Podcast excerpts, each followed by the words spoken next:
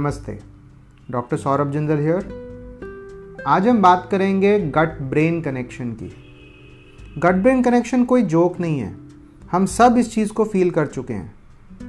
We have always said that this is a gut wrenching experience कभी भी हम interview देने जाते हैं, कोई एंक्शियस मोमेंट होती है तो हमें थोड़ा सा नौशिया फील होता है।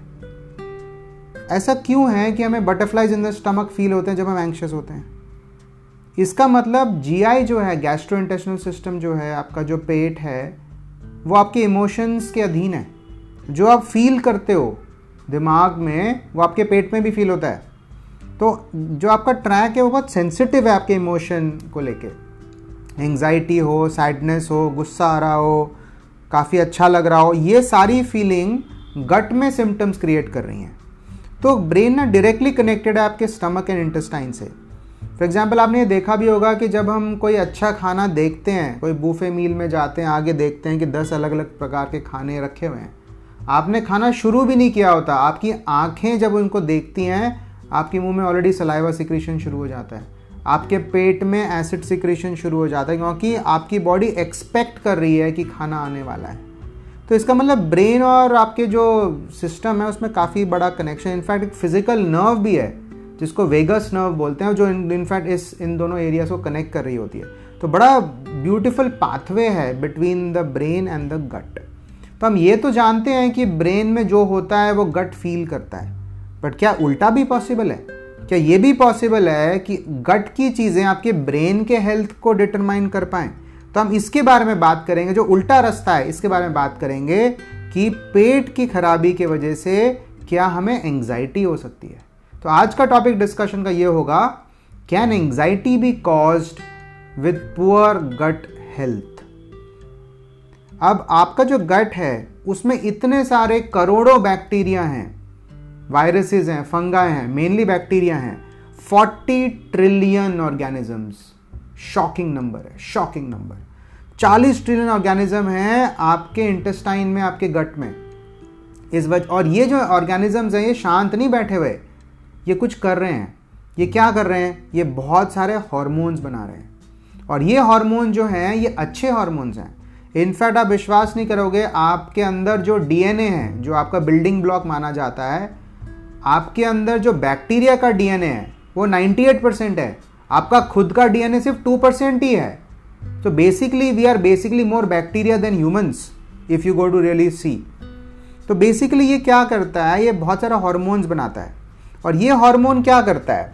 ये हार्मोन बेसिकली ब्रेन में जाता है और ब्रेन के इमोशंस को मॉड्यूलेट करता है, उसको इफ़ेक्ट करता है। इनफैक्ट एमिकडेला नाम का एक पार्ट है ब्रेन का पार्ट है, जो थ्रेट रिस्पॉन्स परसीव करता है।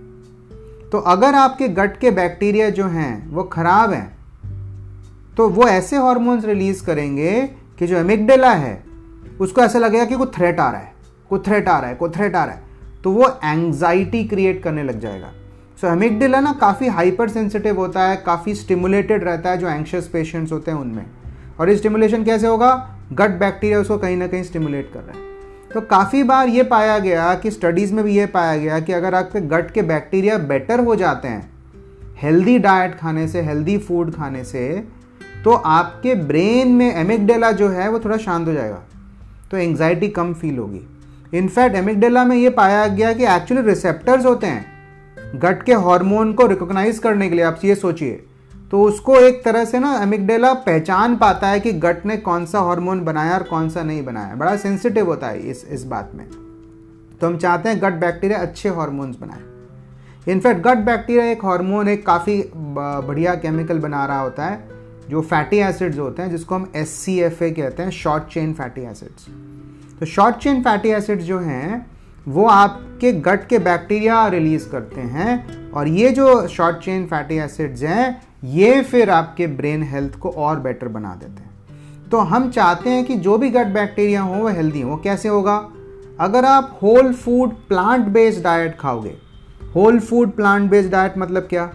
एक तो प्लांट बेस्ड खाना है। अब जब कोई प्लांट बेस्ड खाता है, वो कहते हैं चिप्स भी तो प्लांट बेस्ड है कोला भी तो प्लांट बेस्ड है। उसके लिए जानवरों को तो मारा नहीं गया, पर वो होल फ़ूड नहीं है। तो होल फ़ूड प्लांट बेस्ड को हम कहते हैं दैट्स द हेल्दी वे और ये अगर आप खाते हो ज़्यादा ज़्यादा, जिसमें वेजीज आ गए, जिसमें फाइबर आप ज़्यादा खा रहे हो रेनबो डाइट की हमने बात पहले करी हुई है, जिसमें अलग अलग रंग के हम खाने खा रहे हैं वेजिटेरियन बेस्ड तो इन सबसे क्या होता है, आपका गट बैक्टीरिया बेटर होता है। और गट बैक्टीरिया बेटर होता है तो वो अपने हॉर्मोन्स अच्छे बनाएगा शॉर्ट चेन फैसे फैटी एसिड्स बनाएगा तो आपकी ब्रेन की हेल्थ बेटर होगी।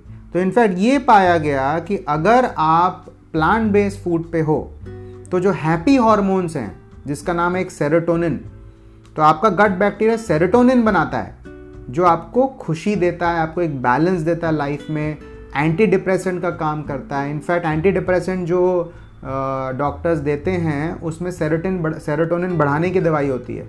तो अगर आपके गट बैक्टीरिया ने सेरोटोनिन बना दिया तो कितना अच्छा हो गया? तो you can actually increase that happy hormone just by eating a whole food plant based diet और डेफिनेटली ये एंग्जाइटी रिलेटेड है।